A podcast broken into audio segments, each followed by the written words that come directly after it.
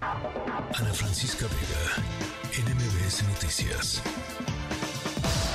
Epicentro. Epicentro. Con León Krause. Lo primero no lo creo. Sería eh, pues una barbaridad, es este extremo, ¿no? Es inhumano, es de exterminio. No lo creo. Lo otro sí es posible, de que no se le dé eh, agua a migrantes y que incluso se les persiga. Se llegó en un tiempo a cazar a migrantes, tremendo, porque fomentaron ese odio al migrante. ¿Qué es lo que siguen haciendo? Por eso lo de las boyas, estas naranjas, y alambradas con navajas. Y si a mí me invita, lo digo de manera respetuosa, a tener una reunión con él o a encontrarme con el gobernador de Texas, lo que diga mi dedito.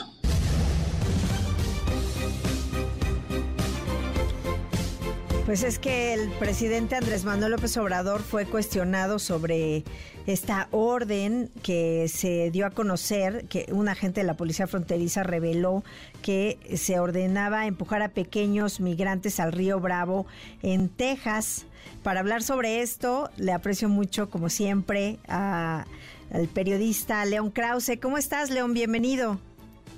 Hola, Citlari, ¿cómo muy bien, León. Pues eh, con esta noticia triste, cada vez las medidas son más horribles en este estado de Texas, igual que Florida, ¿no?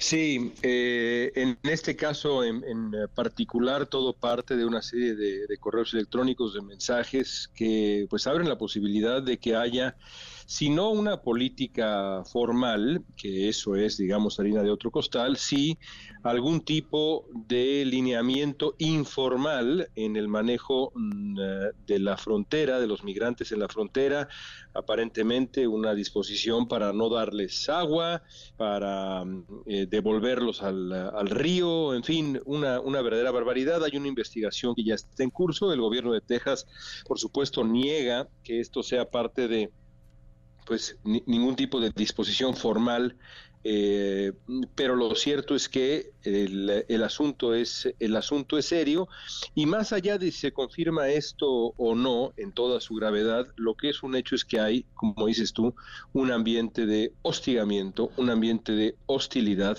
cada vez más claro en eh, varios estados de Estados Unidos. Y, y en este caso, eh, si no fuera así, pues hay algo que, que alguien les mandó a estos policías, que no creo que sea el único que lo tenga, para que pudieran tomar este tipo de medidas. A lo mejor, como dices, de manera no oficial, pero es un poco el sentir de lo que viven los migrantes cada día.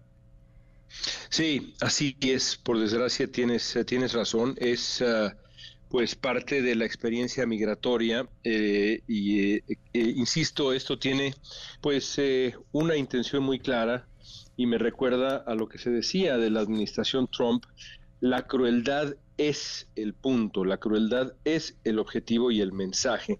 Y e, eso es lo que, lo que termina ocurriendo, es decir, cuando los migrantes ven estas inmensas boyas eh, inflables que pues lo que hace es eh, hacer todavía más complicado el pase, el, cruzar el río Bravo cuando escuchan ese tipo de medidas, cuando eh, sienten el tremendo calor e imaginan que del otro lado los van a regresar al río, no les van a dar agua para beber, pues te imaginarás que pues el incentivo para cruzar es, es cada vez menor y ese es parte del objetivo es una política migratoria que ya está establecida eh, en este estado, León. ¿Lo consideras así o solo eh, será porque están en campaña?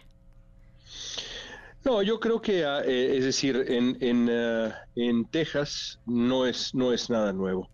Greg Abbott es un es una contradicción, si te fijas, porque eh, es por un lado enormemente antiinmigrante y por el otro lado Texas depende de México.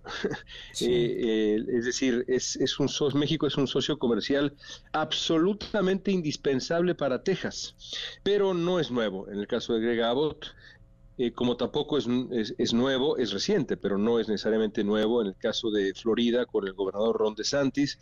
En fin, hay, hay voces así.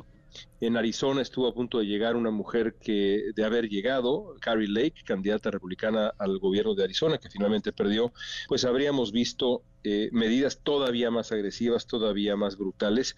Es, eh, es parte de una ola antiinmigrante que desde hace tiempo ya es parte de la, de la derecha estadounidense.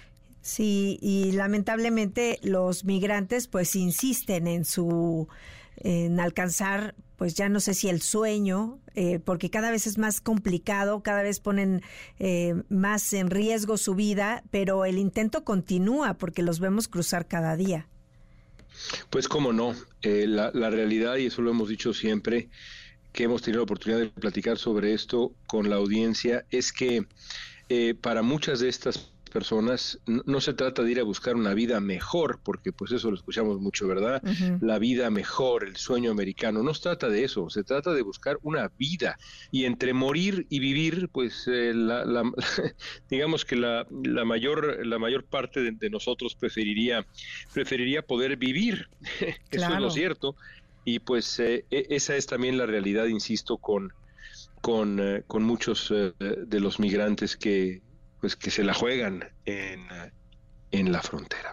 Sí, además, bueno, si nada más agregamos la parte de muchos que vienen de otros países que cruzan México, que también tienen que sobrevivir al crimen organizado, a violaciones eh, de sus derechos humanos, incluso violaciones físicas, y que pues llegan a la frontera con esto, con pues con medidas como esta, ¿no? En Texas.